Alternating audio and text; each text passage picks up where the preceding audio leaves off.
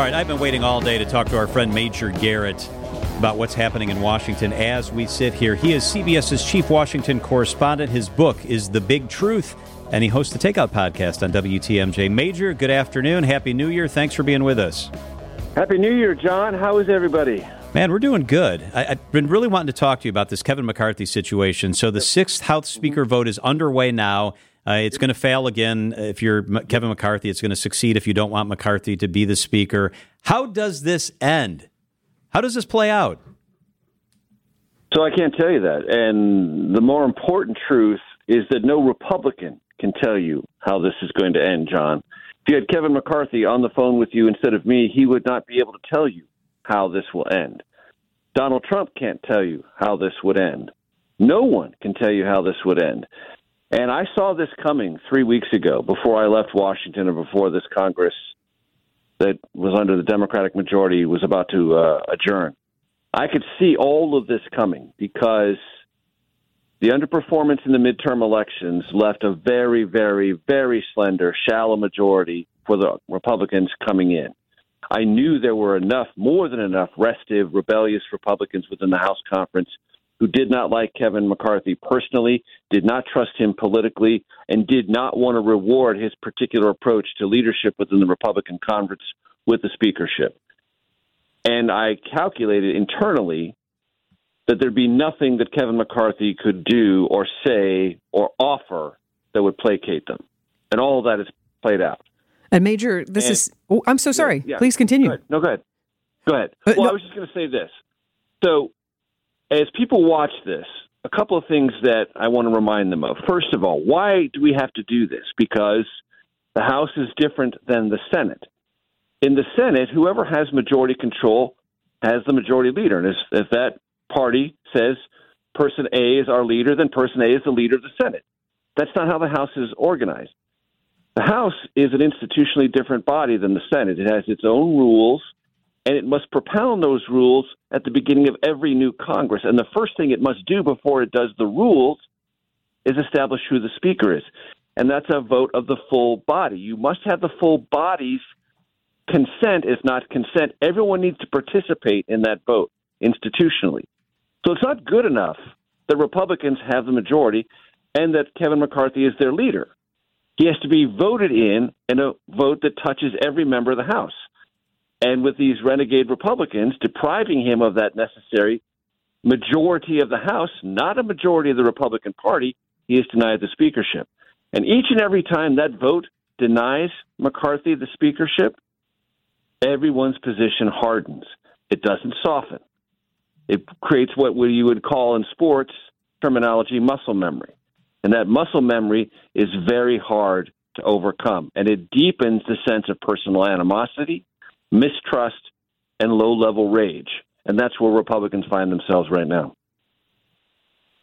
Major, this is Sandy. Thank you for that mm-hmm. that very solid perspective because uh, you think uh, how long can this go on? Since you say that you anticipated, you could see this already. Mm-hmm. A couple of questions are: Can you see who might be second in line? Can you Uh, or do you think people are just going to wear out after you know like we were joking around about in the 1800s it took a couple right. months and 130 votes are people just going to get exhausted and go okay fine what are your thoughts so at, at some point there will be a resolution at some point republicans will organize themselves but we don't know how and we don't know for whom they will do this Kevin McCarthy yesterday said, I'm not giving up. I'm not going away. Therefore, his only remaining strategy, now having lost six consecutive votes, is to try to exhaust his detractors. Okay? That's his only remaining strategy. Now, the other thing he could do, and if you start seeing Kevin McCarthy show up not on Fox, but on OAN and Newsmax and giving interviews to Breitbart, I mean, going to the really hard edge part of the Republican ecosphere in the media and saying, look, hardcore Republicans want us to investigate Hunter Biden. They want us to investigate the border crisis and Alejandro Mayorkas as head of Homeland Security. They want us to investigate Dr. Fauci. I can't do that. No one can investigate anything until the House is organized. And I'm not stopping that.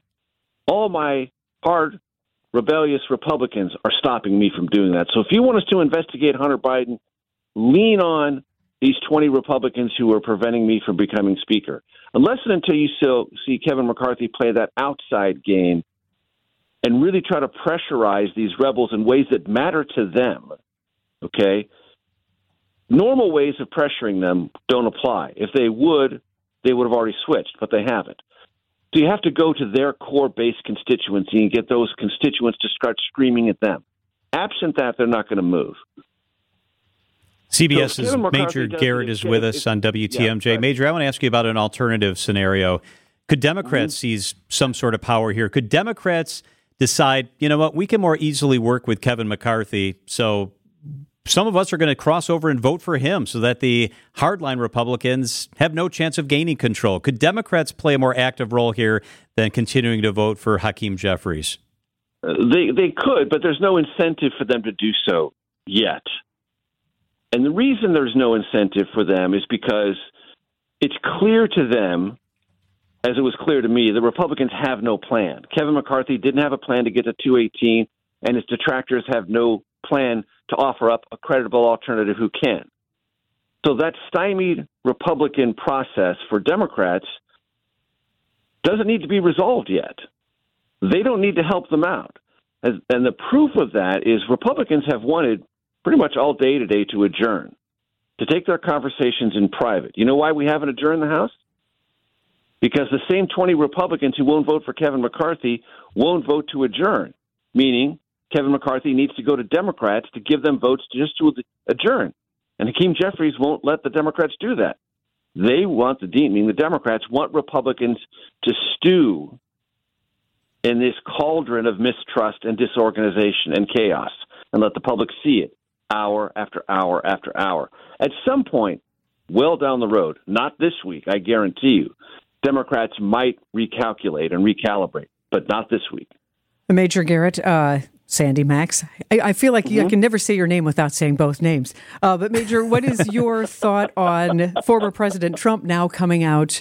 And he's trying to sort of assert his power by posting on social media his support for Kevin McCarthy. What kind of impact do you many, think that's going to have? How many votes did it change? Not one. It didn't. It didn't move the needle one iota today, for a couple of reasons. One, the renegade Republicans who don't want Kevin McCarthy to be Speaker don't believe Trump's heart is in it. Because if it had been in it, he would have been lobbying them a couple of weeks ago when it was clear that McCarthy didn't have the votes. And Trump would have done things, would have said something in his uh, New Year's Eve thing from Mar a Lago. He would have posted on Truth Social repetitively. He would have called them. He would have leaned into it. They don't feel his heart's into it. They don't feel there's any consequence. Second, these renegade Republicans, Trump has inspired all of them I've learned something from the former president, which is base politics is all that matters. If your base, your base, is satisfied, that's the only calculation you need to make. Who taught them that? Former President Trump. They've learned that lesson, and their base is solid. That's why I went to that point a minute ago where Kevin McCarthy has to try to find a way to dislodge their base, to get their base angry with them. Until that happens, their political calculations won't shift. And former President Trump clearly could have gotten involved in this earlier. That he didn't is a signal to the renegades he's not really in on it. He doesn't really care one way or the other. And they're not going to suffer any consequences on the downside by continuing to vote no because it didn't change a single vote today.